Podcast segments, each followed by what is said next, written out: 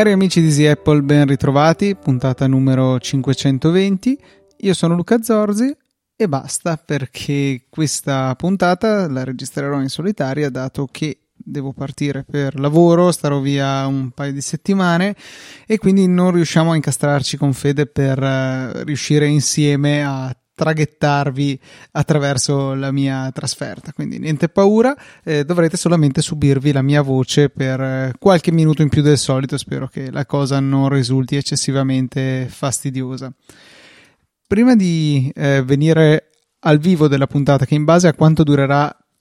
sarà mh, relativa a due temi principali. Volevo concludere un attimino il discorso che era già stato cominciato la settimana scorsa, che invece ero reduce da una vacanza, quindi sicuramente un viaggio più piacevole, e durante la quale ho avuto modo tutto sommato di apprezzare il fatto di aver fatto una spesa irragionevole al, alla fine dell'anno scorso e scelto di comprare un iPhone 12 Pro invece dell'iPhone 12 che sicuramente era eh, il, l'acquisto più razionale per quanto possa essere razionale un acquisto da centinaia e centinaia di euro che va a sostituire un telefono che aveva circa due anni era perfettamente funzionante come il 10S che avevo prima eh, uno dei motivi, eh, anzi se vogliamo il motivo che mi aveva spinto a spendere ancora più soldi per prendere il 12 Pro era la tripla fotocamera posteriore, che sicuramente risultava un upgrade rispetto al mio precedente eh, iPhone 10S, eh, faccio ancora fatica comunque a pronunciarlo 10S e non XS come è scritto. Eh, perché andavo a guadagnare anche la telecamera grandangolare, mentre passando al 12 avrei sostituito la telecamera tele, la telecamera zoom, con quella grandangolare non ero appunto, eh, malgrado mi fossi autoconvinto che non avevo bisogno dello zoom, perché poi andando a spulciare eh, nella mia galleria fotografica, eh, effettivamente gli utilizzi erano estremamente ridotti del, delle foto zoomate, o meglio, magari ne facevo anche tante, ma poi ne tenevo molto poche, non ricordo, mi sa che non arrivavo neanche vicino al 10% del totale delle foto scattate, e quindi ero giunto alla conclusione che eh, tutto sommato potevo prendere l'iPhone 12 eh, forte di questo risultato ho preso l'iPhone 12 Pro, come la logica suggerisce. E niente, durante la scorsa vacanza ho avuto modo di apprezzare la flessibilità maggiore che mi è stata concessa dalla tripla telecamera. Alla fine ho fatto foto un po' con tutte e tre, eh, ho apprezzato sia il grandangolo ma anche lo zoom. Quindi ecco, eh, se ho, sto facendo questa sorta di terapia eh, di gruppo in cui in realtà sono da solo e parlo a voi, eh, per cui mi sto un po' dicendo va bene dai hai, hai buttato un sacco di soldi ma tutto sommato eh, per adesso sei a già una settimana nell'arco di boh, 7-8 mesi che ho eh, l'iPhone 12 Pro in cui è valsa la pena di aver speso quei soldi. Per cui bene ci siamo. E, e quindi ecco, ho avuto modo di apprezzare lo zoom. Chiaro che eh, bisogna essere coscienti che le telecamere diverse dalla 1x sono un passo indietro rispetto alla 1x. La 1x è quella che ha veramente il sensore migliore e la, eh, la possibilità di esprimersi al meglio fornendo le foto migliori possibili. Le altre sicuramente ci danno qualcosa, ci danno delle inquadrature che non sarebbero state possibili, con un asterisco per eh, le foto zoomate perché tecnicamente sarebbero possibili, però ci vanno a obbligare ad utilizzare lo zoom digitale che sappiamo bene essere abbastanza distruttivo ecco, per la, la, qualità fotografica, quindi è qualcosa che eh, normalmente mi spingo a, a sconsigliare fortemente, salvo quando è assolutamente indispensabile, se no la foto non ha senso. Ecco. Ehm, Viceversa, chiaramente il grandangolo eh, include dei, dei dati, de, delle, de una parte di inquadratura che assolutamente non è presente nella lente normale e quindi senza quello di certo non si può andare a ricreare in software, di cui appunto immagino la scelta di Apple sul economicissimo, e sto facendo ovviamente le virgolette per aria, eh, l'economicissimo 12 di rinunciare allo zoom ma mantenere il, l'obiettivo grandangolare. Eh, quindi bene, ho potuto sfruttare tutte quante le telecamere e ho fatto anche parecchi video sfruttando il fatto che appunto i video eh, girati con l'iPhone, con gli iPhone in generale, perché non è un qualcosa di esclusivo dell'ultima generazione, sono veramente di ottima qualità, chiaro. Eh, magari non gireremo un colossal con eh, le lenti dell'iPhone, però sicuramente si riescono a ottenere dei video che sono di qualità molto molto buona, eh, in particolare se rivisti sull'iPhone, ma anche poi se visti su schermi più grandi. Eh, io poi li ho rivisti in fase di spulciatura delle foto sul mio LG 5K e devo dire che assolutamente non sfiguravano, anzi. E, e ho detto, beh dai, visto che ho questa tripla fotocamera, potrebbe essere l'occasione per cominciare a riprendere in, con la telecamera principale a 1x e poi se c'è qualche dettaglio un po' più lontano, cliccare sul, sull'icona eh, 1x per passare al 2x o meglio cliccare sulla 2x adesso non ricordo esattamente com'è nella, nell'interfaccia grafica dell'applicazione fotocamera. E questo mi è sempre stato indicato da Apple come il meccanismo per passare con certezza da una telecamera all'altra perché se andiamo a effettuare diciamo un, uno zoom progressivo aumentando pian pianino da 1 a 2 per eh, viene pian pianino fatto uno zoom digitale fino a quando si arriva alla soglia del 2 per e a quel punto interviene la seconda fotocamera. Questo però è vero per il comparto fotografico immagini statiche per il video ho scoperto con raccapriccio riguardando alcuni filmati che ho girato eh, riguardandoli dal Mac che in realtà non è così, cioè viene sempre solo utilizzata la telecamera con la quale si è iniziato a riprendere, il che significa che se cominciamo con la 1x, cliccando sul 2, vediamo il saltino di zoom, ma in realtà è uno zoom digitale che interviene, e, ehm, mentre appunto non mi aspettavo questa cosa e la qualità chiaramente è andata a farsi benedire e me ne sono accorto in realtà perché riguardando il video durante lo zoom dico ma è possibile che si veda così male? Mi sembra veramente strano. E dopodiché ho fatto alcune prove e durante la registrazione video in effetti eh, non è possibile tornare indietro, cioè non, non, è possibile dall'1 a passare allo 0,5 per, quindi al grandangolo, proprio perché non si cambia fotocamera e come dicevo prima non ci sono quei pixel, non è presente l'inquadratura grandangolare se si comincia con lo zoom normale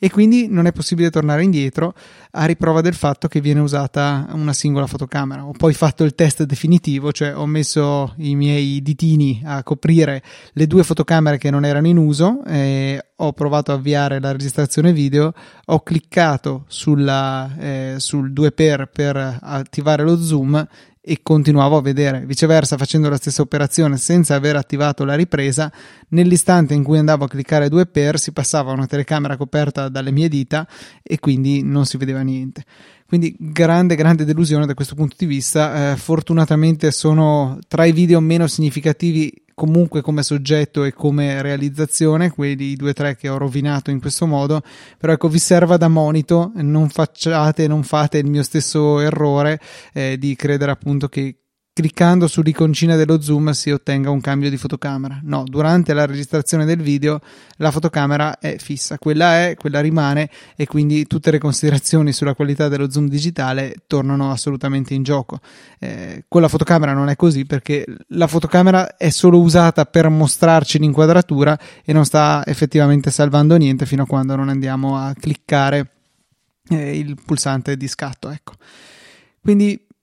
bene, ma, ma, male, ma bene lo stesso perché alla fine sono venute delle belle foto e dei bei video durante la mia vacanza. Ecco, questo è, conclude, diciamo, il follow up che avevo intenzione di fare e passiamo quindi al primo eh, macro argomento che, tenta- che pensavo ecco, di andare ad affrontare nel resto della puntata e non stupirà nessuno scoprire che è Home Assistant perché eh, ci sono tante cose che secondo me abbiamo dato per scontato nella nostra trattazione passata di Home Assistant. Eh, non è magari chiaro a tutti qual è il ruolo di questo software e di perché è tra virgolette necessario per avere una domotica completa. Necessario lui o qualsiasi altro strumento simile. Home Assistant è quello con cui ho più familiarità, per cui eh, ho pensato di dedicarmi ad esso. E ci sono sicuramente altre possibilità più o meno, eh, diciamo, fai da te. C'è la possibilità magari di affidarsi al solo Homebridge che è sicuramente maturato molto rispetto agli albori quando ci avevo giocato un po' che è un ponte tra vari dispositivi domotici tra virgolette assortiti e il mondo di Apple di HomeKit. Eh, che ha guadagnato un'interfaccia grafica rispetto a qualche anno fa quando l'avevo usato in cui l'unico modo per eh, controllarlo impostarlo era eh, andare a modificare dei file di testo Viceversa, appunto, adesso c'è un'interfaccia web, seppure più limitata rispetto a quella che ci offre Home Assistant, ma tant'è. Poi c'è Domotics, che è uno dei concorrenti storici di Home Assistant, col quale ho veramente zero esperienza, non, non saprei eh, che cosa consigliarvi e neanche per andare a informarvi. E, e poi c'è anche Node-RED, che non sarebbe veramente un, uno strumento per la domotica in senso stretto, non un vero e proprio hub, quanto più un sistema per andare a eseguire le, delle automazioni un po' più complesse. Ecco, non, non, credo nemmeno che abbia senso in questa fase andare ad approfondire ulteriormente che cos'è ehm, Node-RED. Passiamo ad Home Assistant. Home Assistant provo per l'ennesima volta a, a cercare di spiegare cos'è, chi ormai lo sa, eh, salti avanti 30 secondi è un software che, eh, per il quale ecco, sono state sviluppate una miriade di integrazioni, dopo chiariremo che cosa sono esattamente, eh, una miriade di integrazioni e eh, agganci per riuscire ad interagire con eh, l'hardware più disparato possiamo interagire con uno Shelly, un qualsiasi prodotto della famiglia Shelly che continuo a consigliare grandissimamente, possiamo magari controllare le Philips Hue, possiamo cons- controllare le luci dell'IKEA, le, qualsiasi cosa praticamente della Xiaomi, dal, dall'aspirapolvere passando per i pulsanti, i sensori di temperatura, chi più ne ha più ne metta, insomma c'è veramente un mondo vastissimo che tutto confluisce in Home Assistant. E questo è il vero vantaggio perché se non ci si affida a uno strumento del genere, a un vero e proprio hub, ci ritroviamo ad avere magari tanti dispositivi domotici, ma ciascuno isolato nella sua isola deserta, nella sua app, magari qualcuno è compatibile con Alessia, l'assistente eh, vocale di Amazon, qualcuno si integra con eh, HomeKit quindi ce l'abbiamo nell'applicazione casa e magari anche su Alessia. Poi magari c'è un'altra cosa ancora che ci permette più o meno di interagirci con Siri perché lo sviluppatore ha inserito una funzionalità del genere nell'app, però la periferica in sé non è disponibile in HomeKit e quindi ci diventa difficile al di là della gestione perché ci obbliga a passare da un'applicazione all'altra con eh, una certa frequenza, eh, ma poi ci impedisce di realizzare delle vere e proprie automazioni che coinvolgano il tutto. Di certo non possiamo dire un sensore di movimento che vedo in HomeKit non potrà mai andare ad accendere una luce che non è compatibile con HomeKit, ma magari possiamo gestire solamente da Alessia oltre che dall'app del produttore. E quindi è un po' questo il vero ruolo, secondo me, di Home Assistant, di fornirci un'unica interfaccia, un unico punto di contatto con la nostra domotica, tutti i nostri dispositivi. C'è sempre chi storce il naso a parlare di domotica quando si tratta di, di, queste cose diciamo un po' fai da te. Per uh, alcune di queste persone la domotica è solo la mega installazione in cui viene il mega tecnico che ti monta il mega impianto con tutte le mega cose che i mega impianti richiedono che probabilmente è in parte vero eh, so, solo però cioè si ottengono le stesse funzionalità da dei dispositivi molto molto più economici, molto più semplici, sicuramente più fragili perché è più facile che ci siano eh, magari de- dei problemini, de- qualche cosa che va e che viene e che sta a noi andare a risolvere, mentre se il mega sistema domotico eh, che tra l'altro spesso è una scatola chiusa, cioè noi dobbiamo chiamare l'assistenza perché venga e ci faccia la certa tal cosa perché quel pulsante lì non voglio più che accenda la luce al 100% ma magari al 50% di luminosità, eh, siamo sempre legati all'installatore magari che deve fare le modifiche, se va bene le può fare in remoto, se va male deve venire da noi con tutte le conseguenze del caso. Eh, abbiamo però un responsabile della nostra domotica e del nostro sistema, mentre invece l'unico responsabile è, siamo noi nel caso invece abbiamo scelto un sistema un pochettino più fai da te. Questa è la vera differenza. E parlando un po' di nomenclatura, ho avuto modo prima di citare integrazioni, per, però ci sono molte cose, molte, molti più concetti in Home Assistant. Faccio un, un, un, elenco e poi andremo magari a dettagliarli. L'elenco non è altro che quello che vediamo nella sezione configurazione di Home Assistant. Abbiamo le integrazioni, diciamo alla base della piramide, sopra di esse ci sono i dispositivi, sopra ancora ci sono le entità e poi volendo ci sono le aree che vanno un po' a unire svariate entità. E questo riguarda, diciamo, l'hardware, il ferro che fa andare tutto il nostro sistema. Abbiamo poi eh, il, i progetti, i cosiddetti blueprints nell'ambito delle automazioni, le automazioni stesse, le scene e gli script. Andiamo un attimino a approfondire, cioè l'integrazione, eh, andando alla base della piramide dell'hardware, è il pezzo di software che più spesso che no è integrato in Home Assistant stesso che ci consente di andare a interagire con un determinato dispositivo. Ad esempio, l'integrazione Shelly apre tutto il mondo di questi dispositivi domotici ad Home Assistant, o forse il contrario, apre Home Assistant a poter interagire con tutto il mondo Shelly. Eh, è necessario avere un'integrazione che ci consenta di operare con il nostro specifico prodotto. Senza di questo non, non c'è veramente un modo di controllarlo con un assistant in maniera tra virgolette punta e clicca. Nulla toglie che esistono anche delle integrazioni di tipo generico su Home Assistant che eh, possono essere un attimino, diciamo, create da noi stessi. Provo a spiegare un pochettino più nel concreto. Magari abbiamo un, eh, un qualche genere di presa comandata, che ne so, eh, presa smart, che non è su- direttamente supportata da Home Assistant, ma magari, che ne so, ci accorgiamo che supporta il protocollo MQTT, che eh, ah, devo aprire la parentesi nella parentesi, è un protocollo molto usato nell'ambito, diciamo, della domotica e in parte, molto in parte, anche nell'automazione industriale, che prevede che ciascun dispositivo si connetta ad un server, un cosiddetto broker, e dica bene io ho intenzione di eh, ascoltare tutto quello che viene detto nel topic, nell'argomento, possiamo pensarlo un po' come una stanza che si chiama eh, dispositivo IoT-123 slash qualsiasi cosa, quindi eh, avrò magari slash accendi, slash spegni, slash come stai, slash qualsiasi cosa, ecco, e il dispositivo sta in ascolto e poi potrà a sua volta inviare dei messaggi in alcuni altri di questi topic o stanze. E quindi in, incastrando io dico e tu ascolti in, quella, in quel topic là, i dispositivi riescono a controllarsi a vicenda, ok? Quindi potrei avere questo esempio in cui ho la, la spina che ha, eh, sta in ascolto sul, eh, sul topic eh, power, diciamo, quindi accensione, potenza, acceso spento e se io gli invio un 1 in questo argomento lui si accende, se gli invio uno 0 si spegne per esempio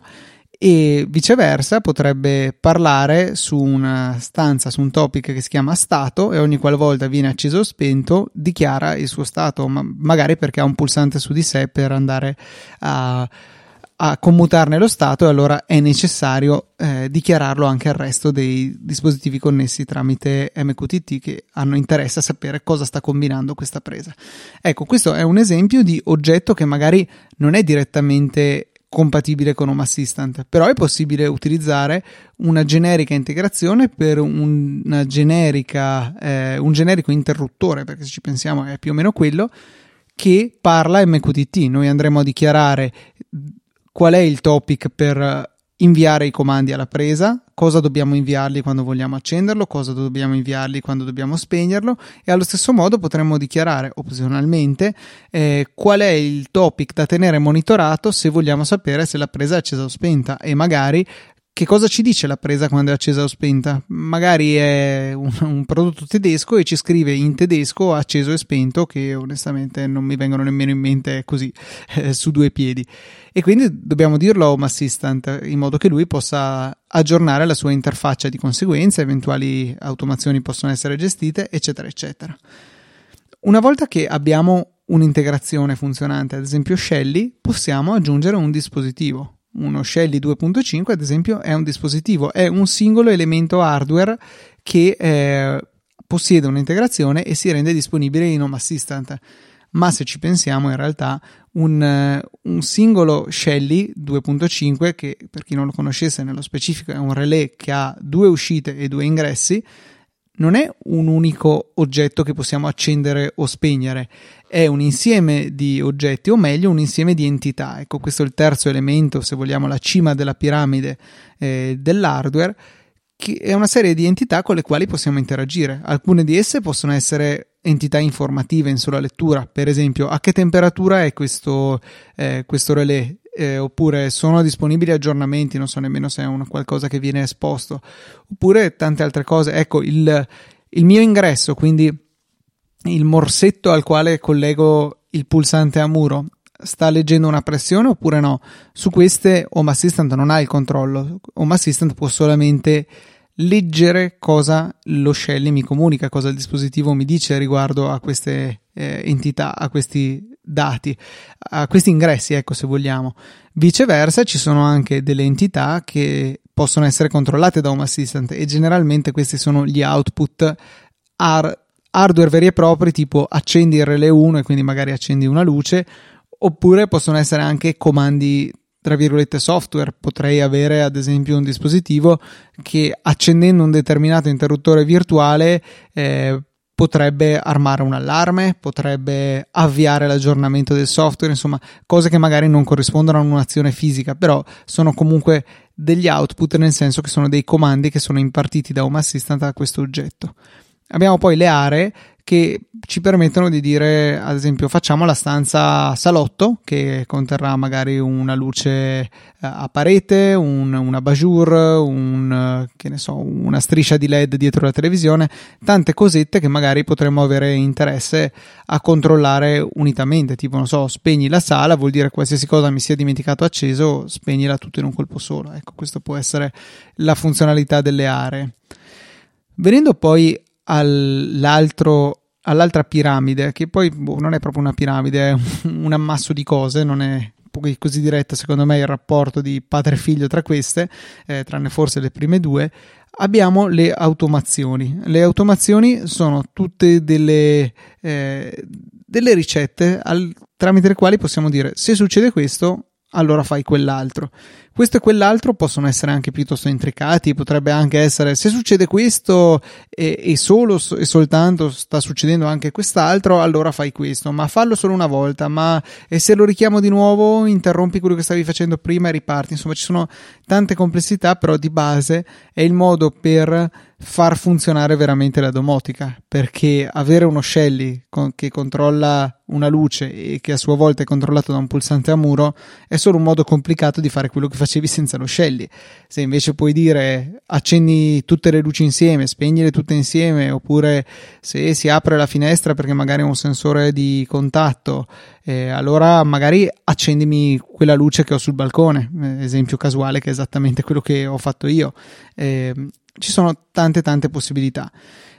Tutte queste vengono gestite abbastanza agevolmente dall'interfaccia web di Home Assistant e se questo non bastasse è possibile tuffarsi nei file di configurazione e andare a scrivere delle cose ancora più complicate, anche se devo dire, mentre all'inizio questo era abbastanza necessario perché era piuttosto rozza e minimale eh, l'interfaccia di gestione delle automazioni tramite web, ora devo dire che è, così completa che francamente non ricordo l'ultima volta che mi è stato necessario scendere nel cosiddetto codice YAML per andare a, a definire quali, quali azioni compiere e quando. Recentemente poi Home Assistant ha introdotto un altro concetto che è piuttosto potente, è quello dei progetti, dei blueprints.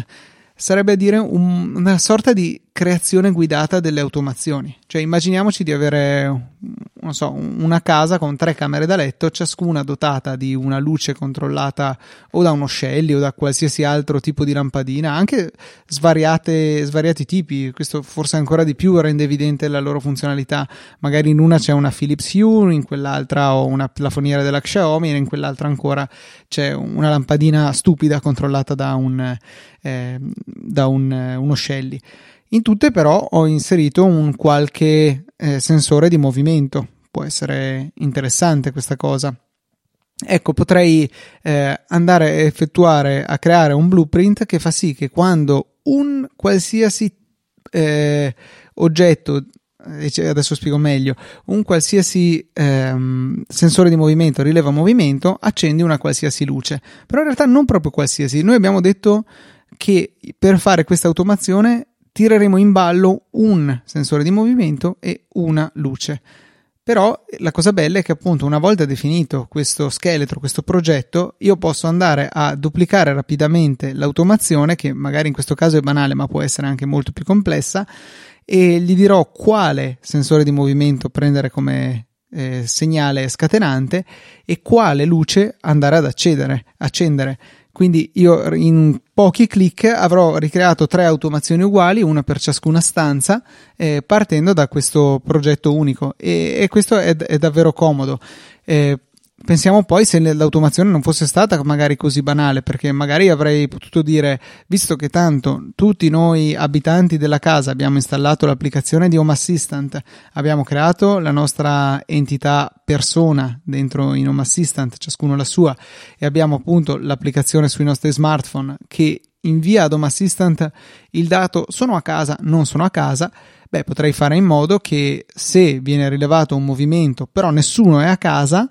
allora, cavoli, mandami una notifica sull'applicazione a dire che c'è qualcosa che non va. Bene che vada, magari è il gatto che è saltato da qualche parte, il cane o, o che ne so se anche il, il robot aspirapolvere può fare scattare un sensore di movimento, allora sono tranquillo.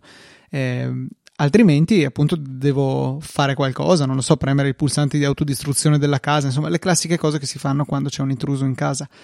E Appli- ehm, creare delle automazioni del genere è un po' tedioso, sì, si può duplicare l'automazione, però devo stare attento magari se è lunga e complessa dove vado a sostituire l'entità per mettere il sensore giusto per la stanza giusta. Viceversa, con i blueprints posso andare in maniera molto rapida a creare nuove copie della stessa automazione eh, inserendo eh, la, l'entità di nostro interesse eh, al posto dei puntini, tra virgolette, perché appunto avrò una tendina che non mi mostrerà l'immensità di tutte le entità che posso avere in Home Assistant che tendono a diventare tantissime molto in fretta, ma ad esempio mi mostrerà solo i sensori di movimento e per esempio potrei averne solo tre in tutta la casa, quindi diventa tutto molto più snello e rapido. Sempre nell'ambito del, dell'automazione, diciamo del software, della configurazione vera e propria, abbiamo le scene, che è un, un po' creare delle foto di come vogliamo la nostra casa. Eh, ad esempio, io potrei avere la scena cena dove tutte le luci di tutte le camere sono spente perché non si cena in camera, ma magari è accesa la luce che illumina bene il tavolo dove si mangia e che ne so, un corridoio perché è comodo averlo illuminato. Questo potrebbe essere una scena. Un'altra scena potrebbe essere popcorn, in cui eh, abbiamo tutte le luci spente tranne una piccola striscia LED eh, illuminata al 10% di un tal colore che ci ispira, eh, nascosto dietro la televisione per creare un minimo di alone, un po' di atmosfera. Questi sono solo due esempi, ma le scene possono essere tantissime e con un clic solo consentono di andare a, a essere richiamate e impostare quindi tantissimi dispositivi in maniera molto semplice. Ci sono poi gli script per quando eh, non bastano le scene e uno script consente di effettuare svariati passaggi, ci sono il supporto a condizioni se fai questo allora fai quell'altro eccetera, possiamo mettere delle pause, insomma possiamo fare una sequenza di azioni che a differenza delle scene non è fai tutto insieme, accendi e spegni, controlla tutte le luci insieme, eh, potrebbe essere necessario farne di diverse. Cioè, immaginiamo per assurdo che io abbia delle tapparelle, ok, che sono controllate da un motore che in qualche maniera riesco a gestire tramite Home Assistant e poi tramite un altro apparecchio domotico che non credo che esista, eh, fa mm, praticamente un lucchetto bionico che va a inserirsi per tenere chiusa la, la tapparella, un po' come le saracinesche di un negozio. È evidente che una scena qui non potrebbe andare bene perché non potrei dire scena chiudi tutto e la tapparella viene chiusa e contemporaneamente chiudi il lucchetto. Il lucchetto deve attendere che la tapparella sia scesa, quindi con uno script posso andare a gestire meglio queste, tutti questi casi e queste operazioni che devono essere eseguite in sequenza. Ecco, questa è un po', secondo me, la parte che manca quando ci si affaccia ad Home Assistant, perché ci sono tutti questi concetti che eh, sono dati un po' per scontati, se vogliamo, e che possono portare a un po' di confusione se non si ha bene idea di che cosa si tratti, perché se uno semplicemente si dovesse affidare alla descrizione che viene fuori nell'interfaccia web di Home Assistant, non è che proprio ci siano fiumi di parole che ce lo spiegano, in 3, 4, 5, 10 parole eh, vanno a riassumere questi concetti che credo di avere eh, impiegato diversi minuti a descrivere. Quindi questo spero che possa dare una mano a chi vuole avventurarsi nel magico mondo di Home Assistant, che poi è fatto di molto più di questo perché penso di avere veramente appena appena eh, sfogliato le prime pagine del grande libro di Home Assistant che magari qualcuno ha già scritto. E tutte queste cose le vediamo nella sezione configurazione. C'è un'altra sezione di Home Assistant che a volte trae in inganno i meno esperti, che è la sezione strumenti per gli sviluppatori, che, eh, ci consente, che è molto preziosa perché ci consente di andare a vedere eh, in particolare, secondo me, la, la, almeno la parte che utilizzo di più, è la sezione stati, dove possiamo vedere in che stato è, quali sono tutte le caratteristiche di tutte le entità che abbiamo in Home Assistant. Io, ad esempio, se vado eh, in questa sezione e filtro, scrivo camera, posso vedere che la luce della camera da letto è spenta e, e se clicco sul pulsantino info mi vengono fuori altre altre informazioni riguardo a questa entità, ad esempio che non supporta modalità colorate, che il nome eh, amichevole è Camera Luca, eccetera, eccetera. Perché ecco, ci sono, e adesso faccio la parentesi nella parentesi nella parentesi come al solito, i nomi delle entità sono di due tipi. Ci sono i nomi che con i quali interagiamo normalmente, che sono descrittivi, li scriviamo come vogliamo, gli spazi, le emoji, perché no? E ci sono poi quelli con cui lavora Home Assistant eh, e sono sempre fatti eh, nome del, diciamo, tipo di dispositivo, quindi ad esempio light per le luci, switch per gli interruttori, camera per le telecamere, eccetera. Punto un nome che gli abbiamo dato con solamente lettere, numeri, underscore, cose di questo genere e, e appunto è utile vedere questa associazione. Se poi magari non ci piace, possiamo andare a rinominarlo perché appunto abbiamo questa possibilità direttamente da questa sezione del pannello. È veramente molto comodo. C'è poi la sezione servizi che ci consente di fare qualcosa di simile a quello che possiamo fare in automatico con le automazioni, ma in manuale. Tipo, volendosi male, si può andare a chiamare il servizio light.turn underscore on e poi specificargli quale luce si desidera accendere ed ecco che Home Assistant accenderà quella luce, estremamente comodo, direi proprio di no, però insomma è possibile andare a esplorare le funzionalità di tutti i servizi, uno dei quali mi capita di ogni tanto avere bisogno di provare così è il servizio che manda una notifica sull'applicazione di Home Assistant, eh, ad esempio posso cercare di vedere se effettivamente mi allega un determinato file, una determinata immagine o magari mi consente di vedere in diretta una telecamera. E fare farlo f- direttamente dalla creazione dell'automazione magari non è comodissimo, così ho tutta la possibilità di sperimentare eh, direttamente chiamando a mano il servizio senza dipendere da, che ne so, alzati e vai a far scattare il sensore di movimento o cose di questo genere e, e di- risulta molto molto più comodo. Ci sono poi altre due sezioni, template e eventi, che onestamente credo che siano più avanzati di quello che ha senso trattare in questa sezione di, di Easy Apple. Ultima altra cosa che forse in realtà era la prima da sapere su Home Assistant sono le modalità di installazione. Home Assistant è un software che è scritto in Python e quindi può potenzialmente essere eseguito un po' su qualsiasi cosa. E ci sono svariati modi di eh, andare a installarlo. Quello più consigliato in particolare a chi non ha la massima dimestichezza con eh, la gestione di server, serverini, cose del genere è sfruttare le immagini già pronte che possono essere o installate direttamente sull'hardware, ad esempio c'è quella per il Raspberry, c'è quella per i NUC della Intel, ma in realtà potrebbe essere un qualsiasi PC, eh, oppure ci sono le immagini da eseguire in macchina virtuale. Ecco, questo è il modo più semplice di approcciarsi ad Home Assistant, perché non abbiamo accesso solamente diciamo al core, quindi la, la, funzionalità principale di Home Assistant, ma ci viene dato anche il cosiddetto supervisore, che è una sorta di papà di Home Assistant che eh, lo aiuta a gestire cose come la rete, lo aiuta a gestire gli aggiornamenti di Home Assistant stesso, eh, l'installazione poi di eventuali add-on, quindi programmi aggiuntivi che possono essere necessari o utili. Insomma, è un, un sistema più completo che facilita enormemente la, l'interazione con, eh, con Home Assistant e in particolare la sua gestione. Possiamo poi fare dei backup in maniera molto semplice che significano che se per qualche maniera incasiniamo tutto, vabbè, senti, zappiamo via tutto quello che abbiamo installato, ricarichiamo il backup e tutto tornerà come era prima che incasinassimo il mondo. Quindi eh, veramente un aiuto prezioso quando si comincia a interagire con Home Assistant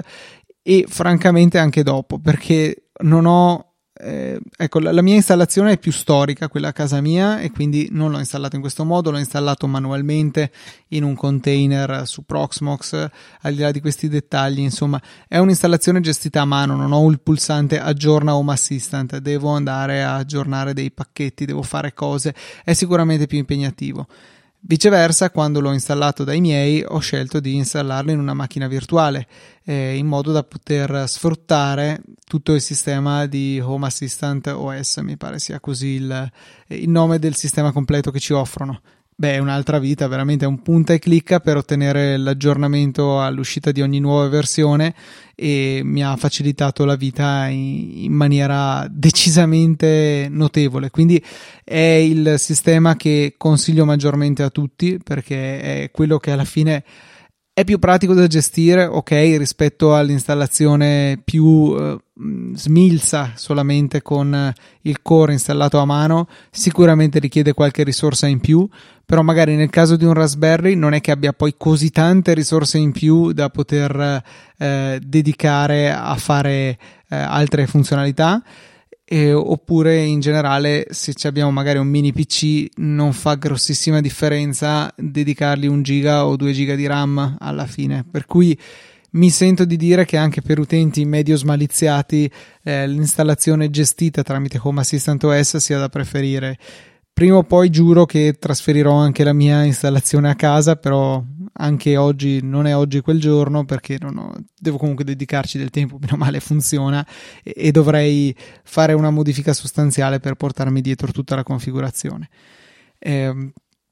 Home Assistant OS da questo punto di vista è assolutamente impagabile. C'è poi la possibilità che non è più direttamente supportata, mi pare, di installarlo in una maniera ibrida in cui si hanno gran parte delle funzionalità di eh, Home Assistant OS, però gestendosi a mano il sistema operativo, e c'è poi la possibilità di installarlo in Docker, che diciamo è come installarsi il core da soli, però con la comodità della gestione tramite Docker. Se tutte queste cose che ho detto sono arabo, direi che la risposta è molto chiara. Utilizzate l- la versione gestita di Home Assistant OS magari su un Raspberry. Raspberry è un ottimo, ottimo eh, strumento, eh, un'ottima piattaforma su cui cominciare a sperimentare con Home Assistant che comunque in particolare grazie a questa facilità di migrazione che ci è garantita da Home Assistant OS bene si presta poi qualora dovessimo superare quello che ci può offrire Raspberry si presta molto bene a passare a qualcosa di, di più carrozzato, di più prestante. Dove di solito il Raspberry va in crisi è se decidiamo di utilizzare la micro SD come storage principale perché non c'è niente da fare prima o poi questa micro SD morirà. Non è fatta per un utilizzo come quello di Home Assistant che poco poco ma continua continua a scrivere. Ogni volta che accendete una luce questo viene registrato. Ogni volta che la spegnete viene registrato. Vi allontanate da casa viene registrato. Poi chiaramente questi dati vecchi vengono anche cancellati per cui non è un, un, un pozzo senza fine di generazione di un sacco di dati che poi non avranno più nessuna rilevanza tra un giorno o due. Eh, questi dati appunto vengono cancellati, sovrascritti, eccetera, ma questo non riporta in vita la micro SD che sicuramente accusa il colpo e, e pian piano si va a usurare fino a quando tirerà le cuoia definitivamente si può fare già moltissimo installando il, tutto su un SSD, un SSD collegato magari in USB 3 al Raspberry Pi. Eh, garantirà delle prestazioni peraltro enormemente maggiori rispetto a quelle della micro SD eh, abbinate a una longevità che assolutamente non è, non è, paragonabile. Magari delle prestazioni vi interessa fino a un certo punto però vi assicuro che se ogni qualche mese vi tocca cambiare la micro SD riformattarla ributtare sul backup diventa noioso molto in fretta e, e, onestamente appena ci si rende conto che Home Assistant può fare per noi e appena ovviamente non vuol dire un'ora, due ore, non vuol dire neanche un giorno ma dopo due mesi che vi rendete conto cavoli questo è proprio bello, ci gioco, sto facendo delle cose utili